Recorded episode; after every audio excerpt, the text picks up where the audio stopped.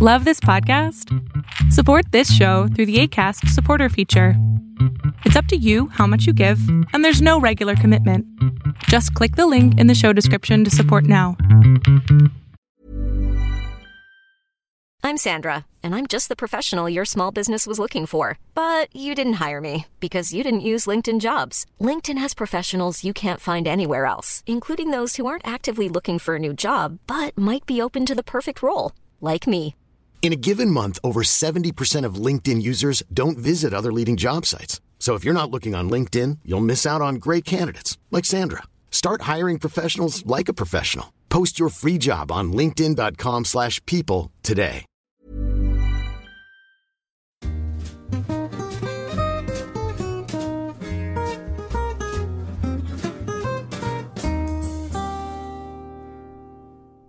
Hey, what's up, everyone? My name is Andre, and this is the Tennis and Bagels podcast. It's it feels really good to be back, even though uh, my last episode was just last week. It definitely feels um like way longer um as the coronavirus thing seems to be um reaching um the latter stages of its uh, of the crisis. Although it's still really present in our lives, it feels like some of the things are getting back to normal. And uh, yeah, I um has some things have ha, ha returning in my life really uh, and uh, it definitely f- felt like um a much longer time since the last episode. Um and another, another reason why i think this um feels like a much longer time is because the subject that i'm actually talking about today is uh, a little happened actually um a little over two weeks ago and um everybody already has uh, have made their podcasts and people have already written their news um, which is actually kind of good to me because i'm not a journalist and i can only follow stuff through twitter and through the news. So um, i don't have any inside contacts but i just kind of like i like to put my opinion right there because obviously i am a big fan and it's been more than 10 years since i've been following tennis as close as i possibly can without being an insider. Um, but yeah like and also as a professional in in marketing i'm not like in any higher position but i do study it and i have um i have insider positions in like in the jobs that i take and whatnot. But in any case um i still think that this topic is relevant and if not more relevant than it was before because of the fact that um now we will need a follow up so the question that stays is um, because the thing actually generated a lot of uh, conversation in lots of uh, questioning in the tennis world um, in the past few weeks. And uh, people, when they made the podcast, they made sure that they contacted people that were big people, people with decision makers inside of the in the the tennis industry, if I may say it that way, because the topic is really it's about the merger of the ATP and the WTA which started with a couple of tweets from Roger Federer, and then tons of other players followed up. And um, so the the biggest thing about this merger is that it's it, it might seem just kind of like oh yeah like a, a really great and progressive thing that men and women are coming together but it, it, has a lot of history embedded into it as like anything that essentially involves gender and sports um so yeah, it's it's not it's no different in tennis. And even though like my first reaction was actually that wow, this is pretty good. This this would be an amazing idea. Um, it also goes to the second questioning that comes comes that came to my mind really was uh really um wait a minute is this really going to work like what what does that imp- like what is the implication of all of this like how how would they be able to uh, combine uh, both of those tours and actually make it work. Because it's it's not as it's not a small thing at all. Um, and it's not just progressive. It's a lot of uh, it's a lot of really really important questions that you must ask before you end up you end up uh, joining those tours which are pretty huge. And yeah so just to, to start off this uh, this conversation and, and this podcast, my, my monologue in a sense, and just to deliver my opinion about this, uh, I'm just gonna start by reading the tweets that I found were the most important to um to initiate this conversation. And the first one, the very very first one, on April 22nd, was Roger Federer's tweet. Just wondering, dot, dot, dot, dot, dot, dot. I think it's five dots on top of that. He was wondering really hard. Um, am I the only one thinking that now is the time for men's and women's tennis to be united and come together as one? Twitch received um, 1.5 thousand replies, 4.8 4.8 thousand um, retweets, and 50,000 likes. And uh, he responded to one of these tweets as I agree with you. It's too confusing for the fans when there are different ranking systems, different logos, different websites, different tournament categories. Um, and this the last tweet that he made about it, essentially the most important of all this was uh, in stating his opinion about it all is it probably should have happened a long time ago, but maybe now is really the time. He's essentially referring to the lockdown and how uh, things are stopped because of the coronavirus. Essentially, he's pointing out that now they kind of have the time to think long term instead of like just focusing on the next tournament. And he finishes off with uh, These are tough times in every sport, and we can come out of this as two weakened bodies or one stronger body. First of all, I don't think they're going to come out of this as two weakened bodies. Um, I think tennis is in such a position in um, the world of sports nowadays and world of media and entertainment that it, it may it will take a blow for sure. There's no one's going to come out of this crisis unscathed, but tennis is not going to be um, facing bankruptcy because of that. Like that's for sure. It's not going to happen. Uh, people, it, it, may be even so that people are more eager than ever to um, actually getting back to um, their subscriptions on Tennis TV and WTA TV and uh, on cable, satellite, or whatever you name it, and actually get to watching tennis. And honestly, for me, I am I'm dying to go watch a tournament live again. I don't remember what last time when it was last time that I did it. I think it's been at least two to three years. I live in Montreal, so I go to the Rogers Cup in Montreal. Um, regardless if it's men, men's or women's, I love I love it all. Um, but yeah, I don't think it's going to come out as a weakened body at all. But it may as well come out as a stronger body. Um, but yeah. Um, and the second tweet that was for me like one of the most important ones of this conversation, if not the most important, was from Billie Jean King. Billie Jean King is a is a legend from the 1970s, the one who actually um, initiated and I I think it's fair to say that she founded the WTA, so the Women's Tennis Association, back in that day. And there's a lot of there's a lot of, there's a lot of history there to um I won't say to unpack because there's absolutely a point of like another episode, but um it uh, it really affects how we think about this merger. So um, the tweet reads, "I agree, and I have been saying so since the early 1970s. One voice, women and men together, has long been my vision for tennis. WTA on its own was always Plan B. I'm glad we are on the same page. Let's make it happen. Hashtag one voice." Um, so you can see by this tweet even if you know nothing about tennis, that Billie Jean King's plan for tennis, uh, for women's tennis, really was to have one single association um, that was going to make the the um, the rules like one um, whatever, like one organizing body, really for uh, um, both men and women's tours. And she didn't make it essentially because of a lot of gender issues that were back in the day. It was uh, the WTA was founded in 1973, uh, and it took a little bit of a while um, of her fighting, and she was essentially fighting almost against investors as well. Like uh, you can actually see a lot of this, um, a lot of this history unfolding, like in a more romanticized way, obviously. But there is a a, a film called um, "The Battle of the Sexes," and it's about a little bit about the transition between the creation of the WTA and it focuses on a very important event that happened uh, at that time, it, which was Billie Jean King's um, tennis match against Bobby Riggs, a tennis player that was who was really um, important in the 1950s. Um, and she she won that match, and because of that, like that actually helped her cause to actually become um, a professional um, with an association, really.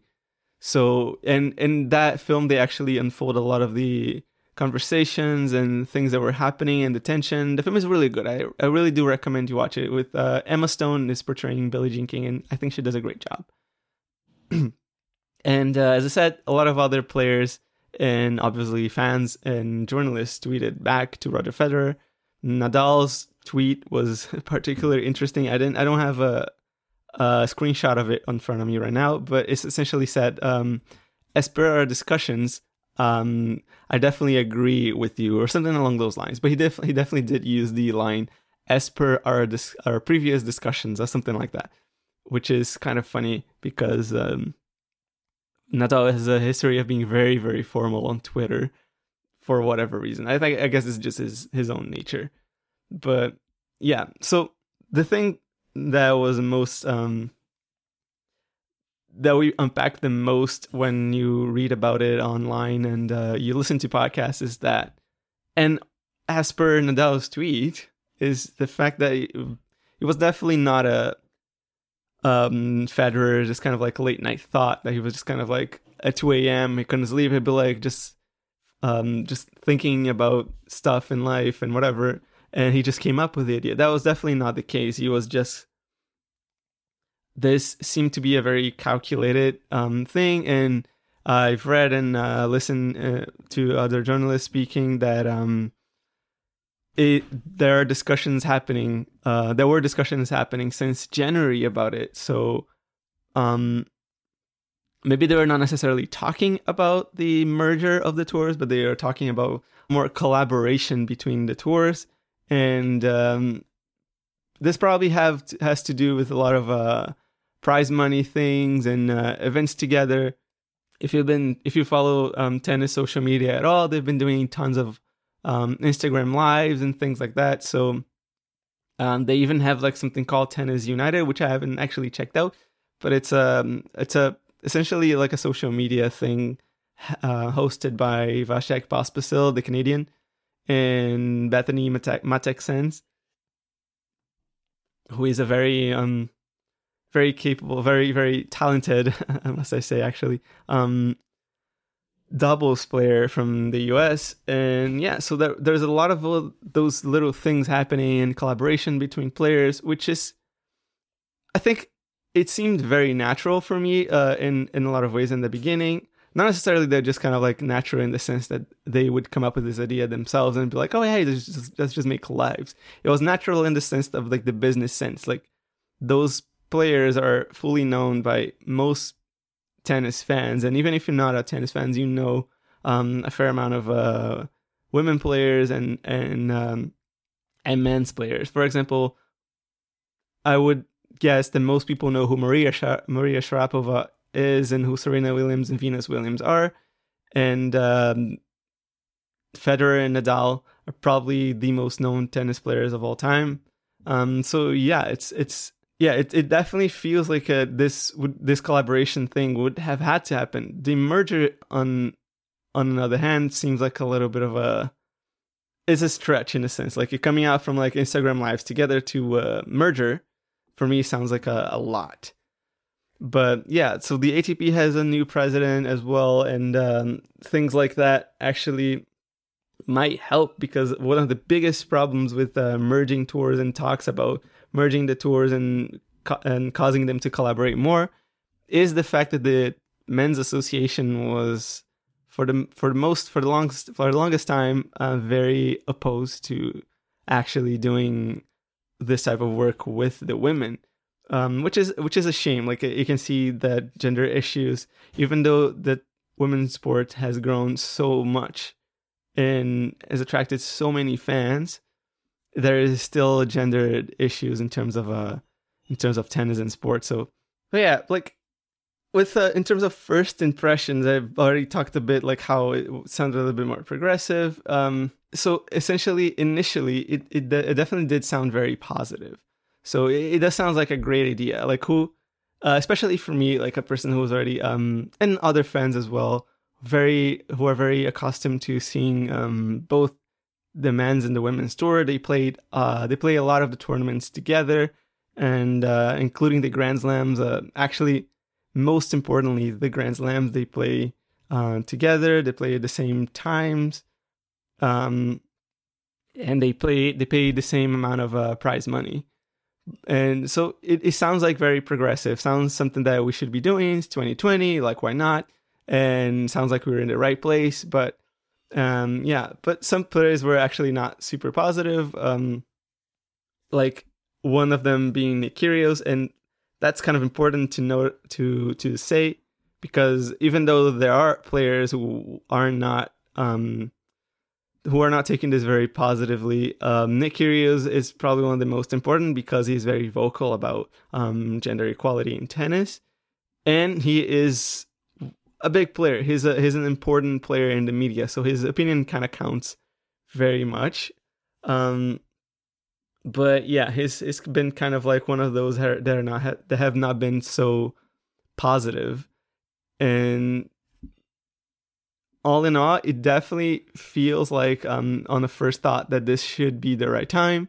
As I said, like we do have more. Well, we do have like the the decision makers and the players. They have more time to um consider um the long term plans for the tennis associations for the sport and um it's 2020 right like i've already said like it, it, could be really progressive there it doesn't seem to be any sort of like actual hurdles for it um and it could actually strengthen the sport like federer mentioned the ranking systems and uh what do you say again uh, the ranking systems different logos different websites and different tournament categories um I disagree a little bit with the, the different logos. I, I never really cared about it. I find like having a different logo kind of um, makes you associate more with the and gives some strength to the women's tournament. And it never really bothered me. Just kind of like I see the WTA logo and I'm like, oh yeah, cool. Like this is the uh, it's a women's tournament or they're involved in this as well. But the ranking systems and the websites and the tournament categories are probably they're they're actually really valid points because the the ranking systems, the way that they award points is different and uh, in the WTA is less um, less intuitive as the as in the men's side. For example, some tournaments they award um, 970 points or like whatever 45 points to players there like in, in earlier rounds or whatever.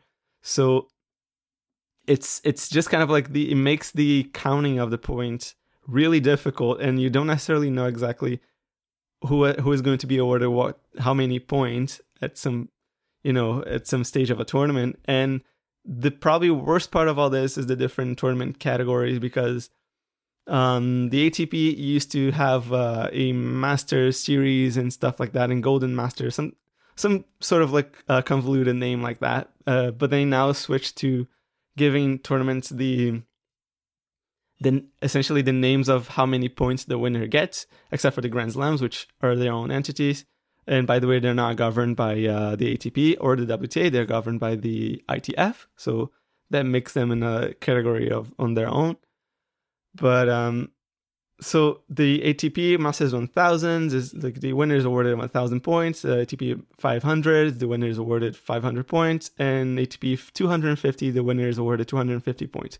Whether for um, the the women's it's kind of like a premieres and there's different kinds of premier tournaments there are premier mandatory which i believe are five and i don't know which one are those and there's a ton of other premieres and there's international events and there's 125k series it's it's kind of like confusing i don't necessarily know who is going to play where so i do every time that i ca- that i check my app for the live score for the live scores i'm just kind of like clicking i'm tapping on every single tournament from the women's side just to see um, who's playing because I have this is just zero clue who am I going to be watching.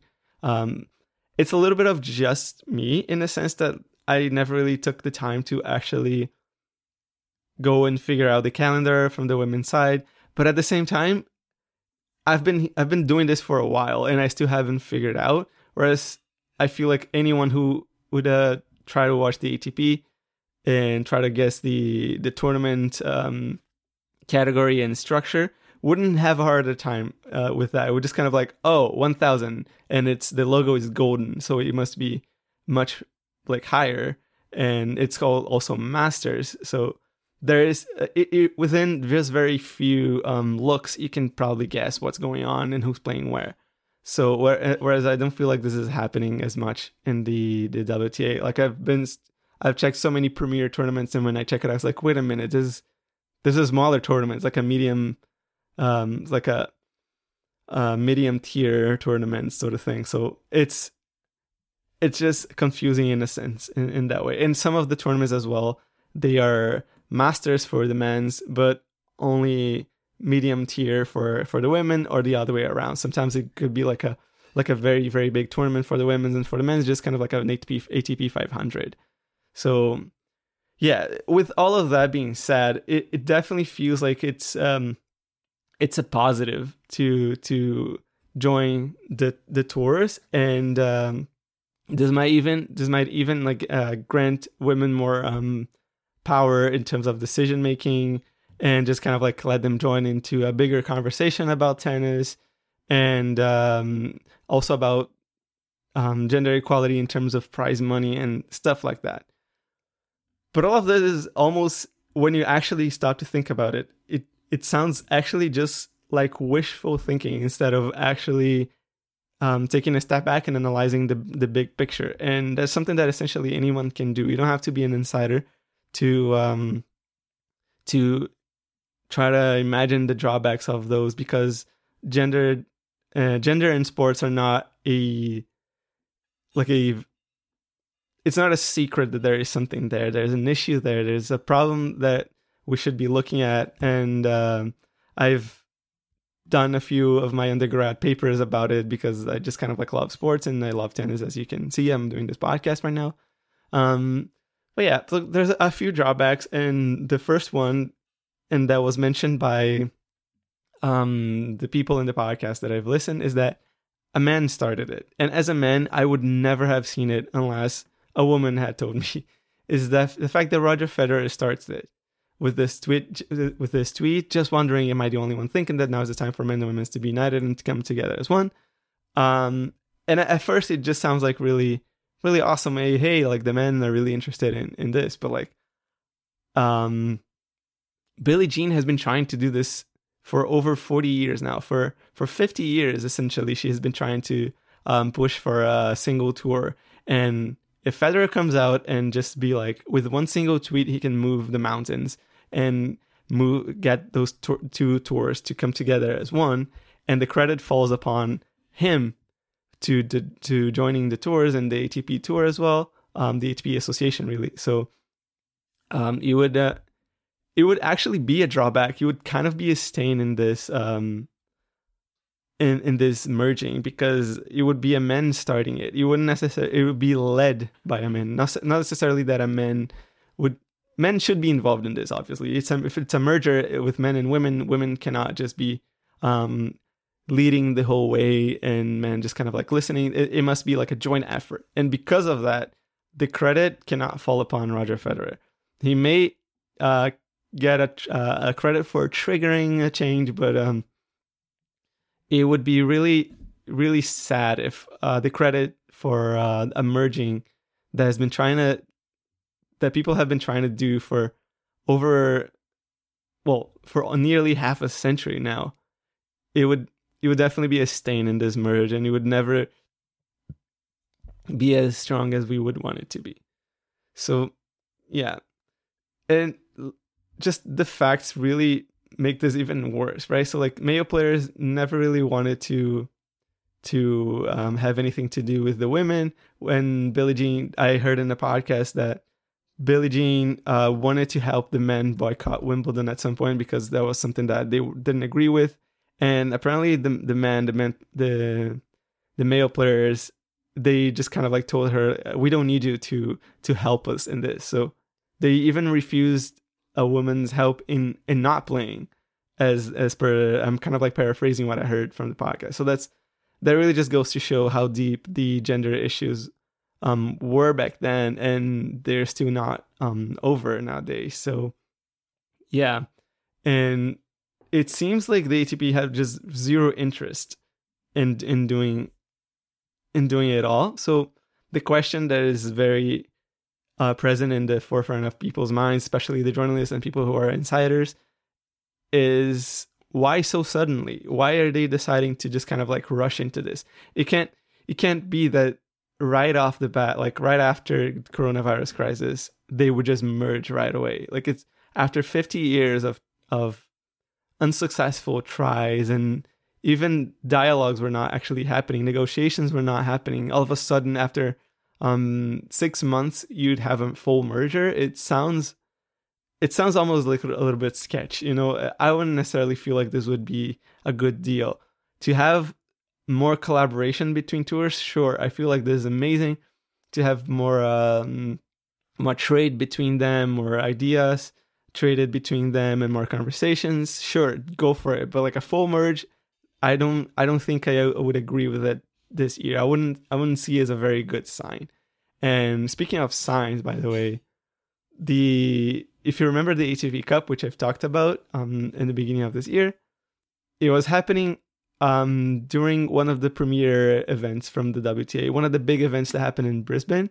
And by the way, Brisbane is a big event in the women's tour, but for the men's, it it is just a 250 tournament. So that that goes one of the, those differences. Um, so the ATP Cup took over one of the the main stadium, the main stadium in, in Brisbane, and left the women to play their big tournament on the outside courts. So that doesn't seem to be like a very um um friendly uh, relationship happening there. It seems like they just kind of like took over and uh that's it. Like we're just gonna do whatever we want and that's it. And there's also lots of uh small an- anecdotes about um individuals, individual players and individual um business people in the, the in the ATP who were just kind of like really trying their best to like not leave any room for the women. And that's only stuff that you can that's stuff that you can actually um hear if you're interested in the uh podcast, uh the tennis podcast and the no challenges remaining.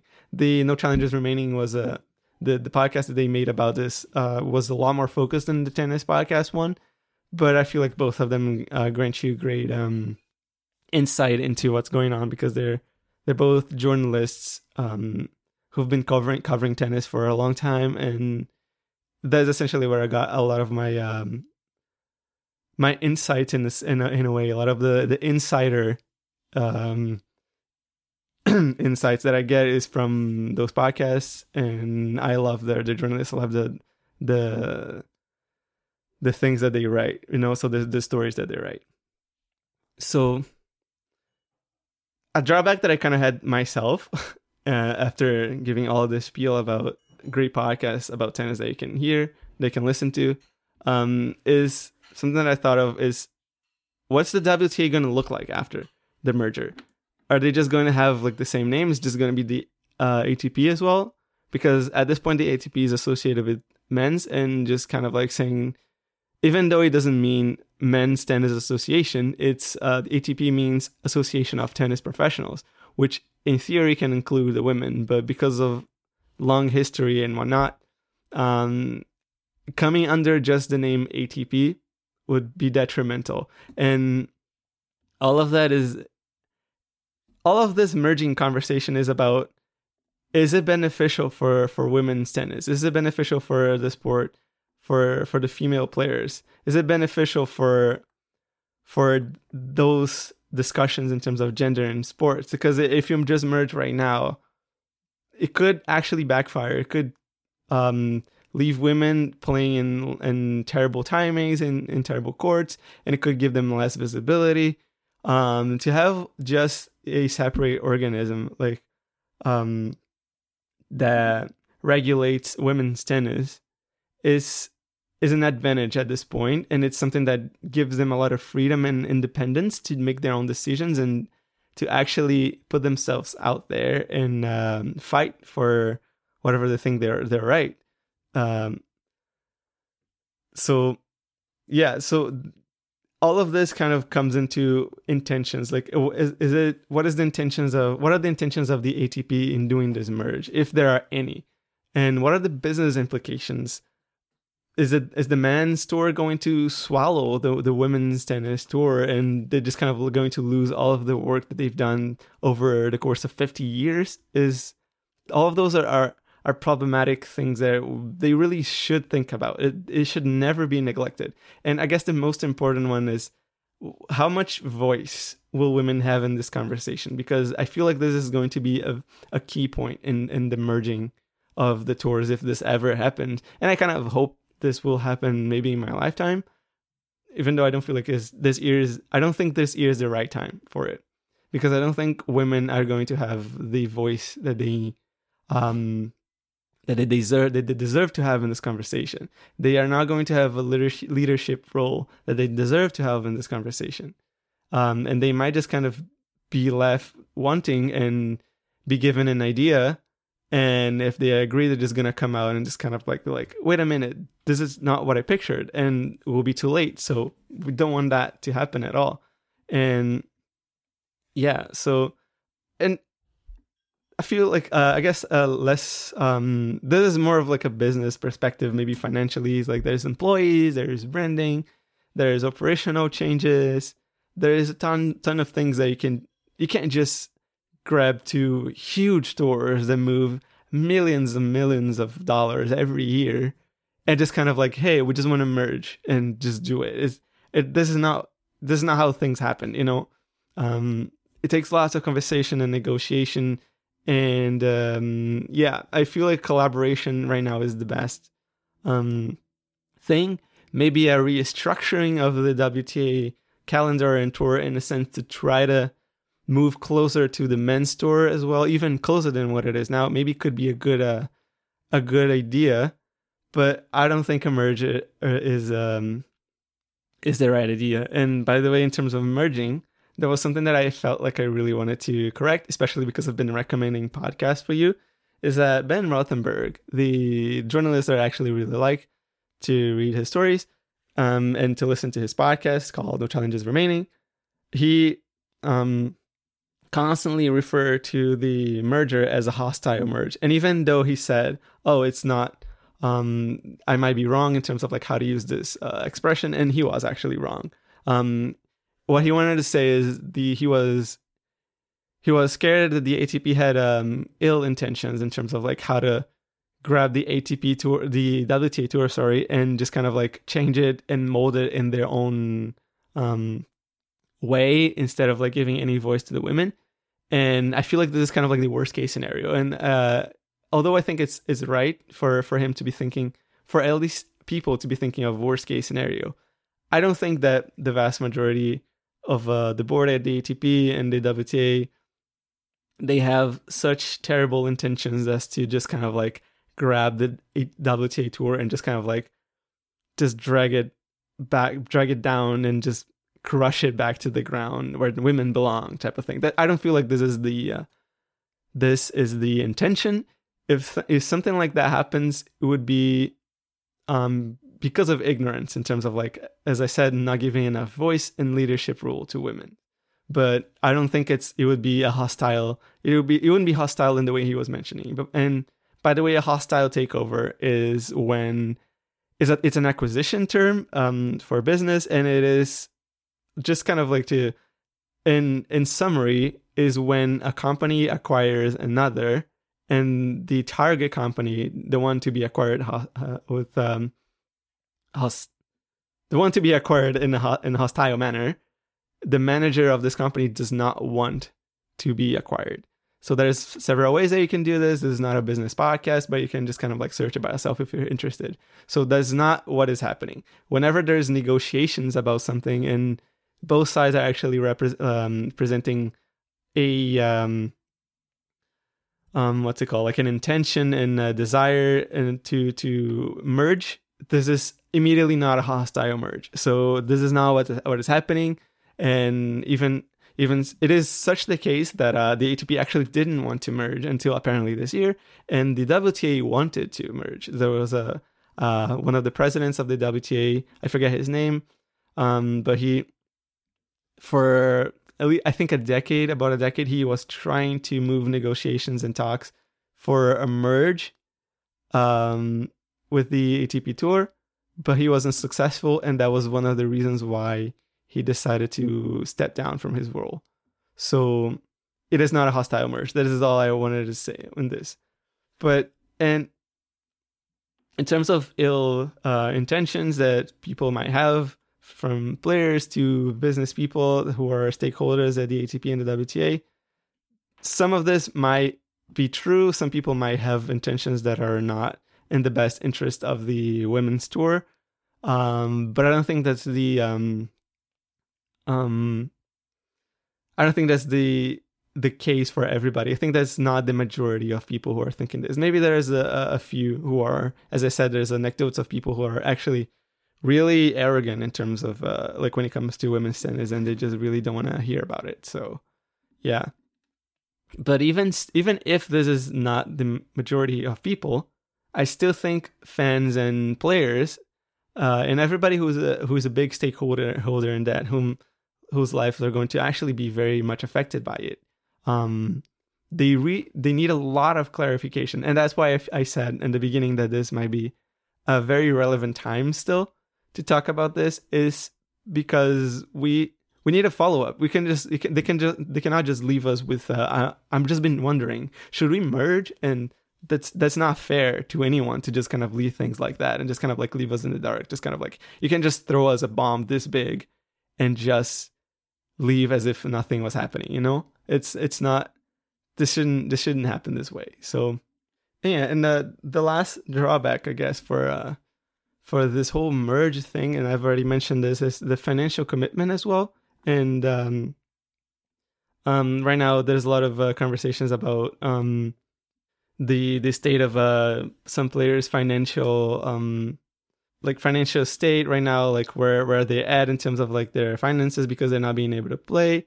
And uh, and although I'm not the best person to do this, especially because I don't really like to be looking at money all that much, and uh, I don't have all the information in terms of money, but I do know that um, there are differences in the way that the ATP uh, pay, pays their players and the WTA pays their players, and there is some of um, are some issues in terms of uh, equal prize money still, even though the Grand Slams are equal now.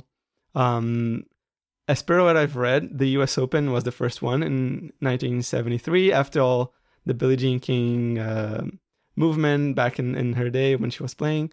Um, but just to put into perspective how much this is a problem still, Wimbledon was the last one to um, to get to to pay everybody equally, uh, men and women, and this only happened in 2007. So it, it happened more than 40 years.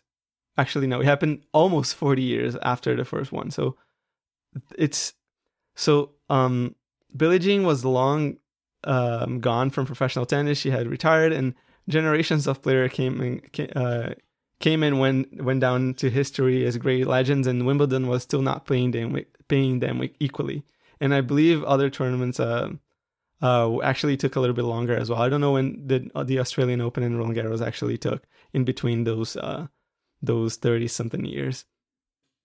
So um, Venus Williams and Serena Williams for them for a lot of their tournament wins, they got paid less than the the winners from the men's side. So just to give that into perspective, those are very big names nowadays, uh, Serena and Vin- Venus, but they did not start off in the in equal foot with uh, with men at all, and uh, they even have like a like a, a like a deeper problem, which is racism. But that that would be like a full topic for another another point because um, if you've listened to my uh, Wimbledon podcasts, um, episodes, I I did mention about Althea Gibson, and she had a ton of ton of issues as well by being a woman and by being an African American. So yeah, that was a uh, that that that's still a big problem. Gender gender is still not um, solved at all. It may seem like um, it is.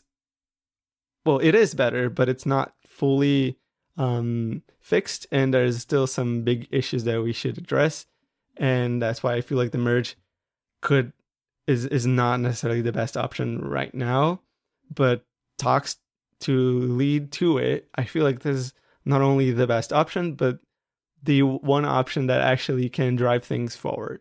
And as I said before, the merge has the potential to cause progress and drag it backwards. So if this merge, because women's stand is also is important to note that um they have a lot of influence. It's one of the biggest um women's sports in the world. So if you think about if you make the comparison between tennis and um I think golf as well is a really big one, but like for example, the biggest sport in the world, soccer, there's there's not even a comparison between uh, the women's tournaments and the men's tournaments. Uh, I think the World Cup for women only started in the 90s, so there is a lot of progress that can be made through tennis just because um, things have been happening in tennis for for longer, and the women's tour has a lot uh, a lot of voice and a lot of power. So um, we don't want this to just kind of like be dragged down by like rushing things over and getting a merge um, just because it, it sounds pretty, you know.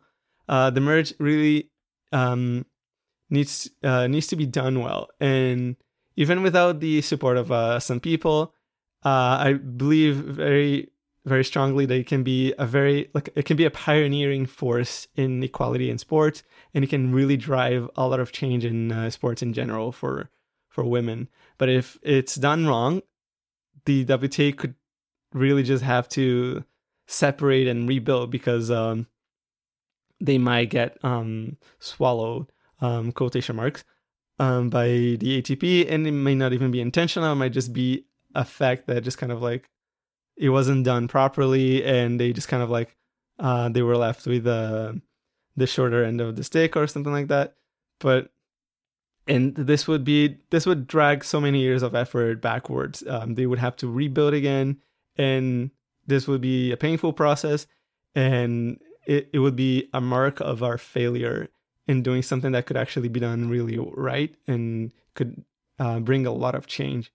So, yeah, I feel like we really should um, learn from this and uh, really look at it like well. And uh, I really hope that the decision makers um, they actually take their time to analyze the situation properly and take the right steps. And in those right steps, one of them is really clear: is to give lots of voice to to women to um, uh, make their own decisions and just um, try to present their their argument and their perspective, which is essentially the whole the whole problem with all this merge is essentially with the women's side. The men's side is probably going to come out okay regardless of what happens, but we really need to make sure that the women get their fair share of, of all this and actually get to grow as well and not just grow the sport but grow their side of the sport so um yeah i really just to to finish out is that i really believe that this shouldn't be done just for the sake of promotion and just because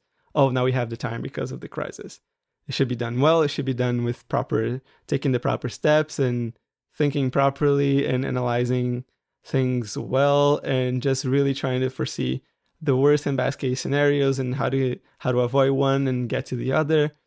So yeah, um, this is my whole take on the um, the ATP and WTA merge. And uh, I'm sorry if Roger Federer thinks that they should come out of this um, this year still as a stronger body. I don't I don't think that is gonna come out as a stronger body. I think it's going to come out as one stronger body and a very weakened side. So maybe Roger Federer could just kind of like, uh,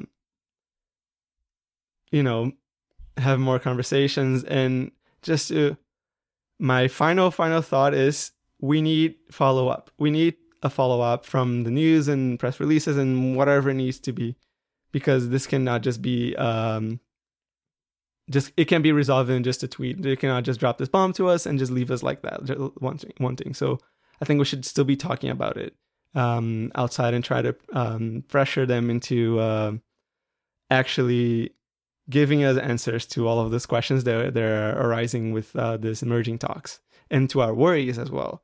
So yeah, this is um, my thoughts for the the merge, and um, yeah, I hope you I hope you like this episode, and I'll see you next week. Um, yeah, that's it. Bye bye. Oh yeah, don't forget to follow me on my social media accounts.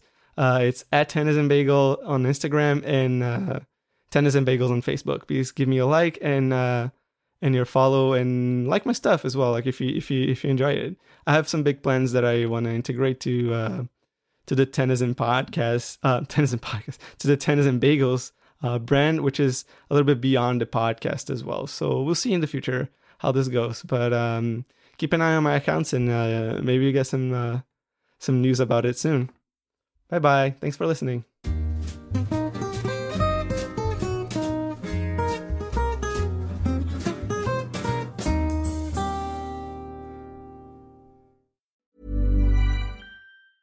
Hi, I'm Daniel, founder of Pretty Litter. Did you know cats tend to hide symptoms of sickness and pain? I learned this the hard way after losing my cat, Gingy. So I created Pretty Litter, a health monitoring litter that helps detect early signs of illness by changing colors, saving you money and potentially your cat's life. Pretty Litter is veterinarian developed, and it's the easiest way to keep tabs on your fur baby's health right at home. Go to prettylitter.com and use code ACAST for 20% off your first order and a free cat toy. Terms and conditions apply. See site for details.